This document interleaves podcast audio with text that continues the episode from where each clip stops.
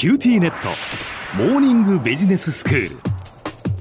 今日の講師は九州大学ビジネススクールで異文化コミュニケーションがご専門の鈴木雄文先生です。よろしくお願いします。よろしくお願いします。先生今日はどういうお話でしょうか？はいあの夏によくイギリスへ行って帰ってきてからいろんな報告をすることが多いんですが今年はそれができませんでしたという話になりますね。そうですよね、はいまあ、いつもですね学生さんを募ってイギリスはケンブリッジ大学へ出かけていくわけなんですけども、はい、そのプログラム自体があの中止になりました。でこれはあの日本全国どこでもそうでおそらくヨーロッパで行われるプログラムできちんとできたところはほぼないんだろうなと思います。うん。でしかもこれに絡んできたのがその、えーと、政府がね渡航を制限するといったようなことが絡むので、はい、もうあの嫌がおうでも中止せざるを得なかったわけなんですね。えー、でまあそれが残念だったという話はまあさておきまして実はあの来年の夏も中止に決まったんですよ。うん、ということはえ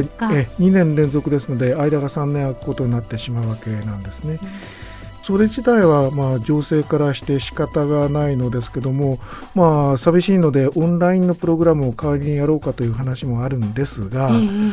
最近その世界の大学でオンラインで人を集めてつないでいきましょうという動きが活発なんですね。はい、だけど実際に行く留学とまあ、日本でオンラインで行われるプログラムとではかなり違いますよね、想像してみただけでも皆さんお分かりになると思うんですが、うん、まず時差がありますよね。あまあ、時差ありますね。あの、イギリスだと大変な時差になるんです、あの夕方から深夜にかけてあの受けているというようなことが多いんですね、ヨーロッパのプログラムは。だけどこれをやってるとあの身にはなるかもしれないんだけれども、海外に行きましたという経験を得たとは言い難いのでそうですよね、はい。えー、それが一体そのコストとして学生さんはいくらなら出せるんだろうかとかね、いろんなことが気になってくるわけですよ。でしかもどこどこ大学に行ってきましたとかどこどこの国のプログラムに参加しましたと言っても日本にいるわけで、それを留学とできるのかあるいはその大学で単位を出すようなプログラムだった場合はオンラインのプログラムで単位を出してもいいのかどうかとかっていうのは、はい、そういうことがいろんなことがいっぺんにやってきて、まあ当事者たちは大変な思いをしたわけです。仕掛ける側もそうだし参加する側も一体これはどういう扱いになるんだろうなということをいろいろ考えながら手を出したり出さなかったりと、そういうことにまあ悩む日々だったわけなんですね。で実はあのこういう事態を抱えてみるとそのこういったその学生さんを集めてするツアーなどの安全性とかいったようなことに関してもかなりいろんな問題が出てくることが分かったわけです。うん、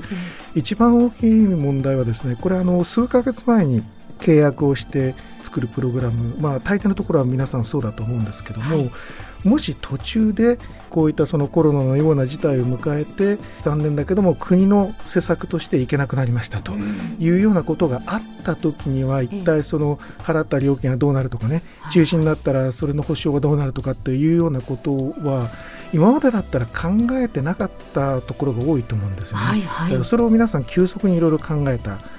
わけなんです。私たちのところも例外でなく、えー、その辺の対応はいろんなケースを考えているうちにだんだん頭の中が爆発してくるんですね。あのつまりいろんなケースが考えられるわけですよ。で、ね、この場合はどうするっていうことを詰めていくうちに、あこれはあの詰将棋で言えば詰まないということが分かって、でまあ結局中断するのが一番当然取るべき選択肢ということになってしまったわけなんですね。でも今後ですねこれを知ってしまった以上は来年以降コロナがある程度収まってもあるいはそのコロナが全く収束しても何が起こるかわからないっていうことでこういったものの安全対策っていうことが根本から変わってくる可能性があるというわけなんですね。でそのあたりは今皆さん多分あの情報を集めつついろんなことを考えてる最中だろうと思うんです。日本から海外に出る留学者の保護に当たるような団体もあってそういうところも多分今大忙しでいろんな案を練ってると思うんですね。まあ、今度説明会があるので出ようと思ってるんですが、はい、えーと、そういう状況にあるということは皆さん想像に難くないと思うんですけども本当にそうですよということを、まあ、最初にお伝えしたかったということなんですね。で安全ということはもちろんそうなんですけども航空便の予約なども非常に大変で、はい、今年の夏前に来年の分をどうしようかという話を業者に相談した時に、もう来年の分は分かりませんと言われたんですね、いつもの年ならあの仮予約が入るようなタイミングだったんですけども、大体その、えーと、瓶の数が現行では限られてしまって、はい、来年それがいつ復活するかもわからない状態で、うん、この日に何十人行けますとは確約の返事ができませんと。まあそりゃそうですよね。でそうなってくるとあの学生さんに責任を持ってこの日にプログラム組む組むを何日から何日まででやると言えないわけですよ。で今そういう状態であちこちがあの動いておりましてまあ、それならオンラインでならばっていうようなことで、まあ、その代替措置を取ろうとしている大学も多いです。まあそこに先ほどおっしゃったようにですねオンラインでやると時差の問題とかね料金いくらにするんだとかいろんな問題が出てきて本当にあの大変なんですが、大体ですね交通費が半分ぐらいかかるようなところが多いんで、はい、料金としてはそのままやれば半分ですの。でも半分じゃいかないんですよ。で多分ね半分の半分くらいにしないと同じ期間でもオンラインでお金出しましょうというふうには学生さんはどうも思わないらしいですね。でそれはやっぱりその現地に行けるっていうこととそうでないということがものすごく大きいということなんだということを意味していると思いますけども、ね、はい、私としてもその現地に行けるからこそできることっていうのを売りにしてきたので、はい、まあ、ちょっとしばらくお休み、えー、残念ですけどもその間に充電しておこうということになるわけなんですね。で私自身もあの現地でですね豚インフルエンザっていうのが流行った時代がありましたけども、はいはい、相当前ですからあれにかかったことがあるもので、えー、実際に何かあった時はこのようなことになるというようなことはなんとなく肌でわかるんですね。それ現地に行ってらっしゃる時にかかったんですそうですそうですそうです、えー、あの旅行して帰りにあの列車の中で汗が出てきてなんか熱っぽくなってきておかしいなと思って、えー、帰ってみたら相当8度以上の熱が出ていて看護師さんにお世話になったらこれはもうちょっとしばらく隔離ねと言って、えー、隔離されたことがあるんですよ。なのであのなんか変な自信を持ってるかもしれないけどかかるときはかかるんだということなんですね。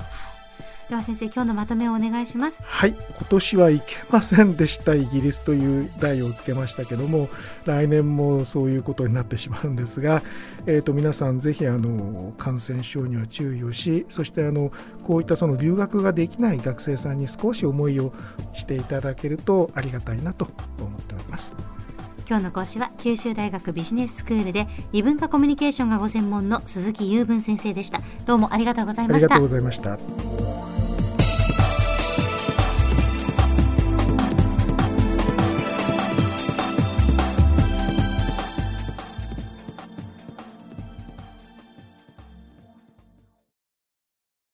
ューティーネット。地下って乗り換えたみたいよ。よくそんなに簡単に乗り換えられるわよね私もそろそろ乗り換えよっかな。え今の彼3人目じゃなかったっけ？今年だけで。スマホの話なんだけど。乗り換え簡単。格安スマホの QT モバイル